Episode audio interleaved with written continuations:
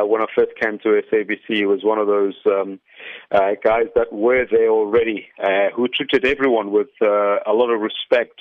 And that's what I took out from him, and that infectious smile that's never ending. It's always been a calming factor whenever you are in distress. And he's probably one of the mentors of mine when I started out as well. And as I said, we lost in the sporting fraternity, and especially in football.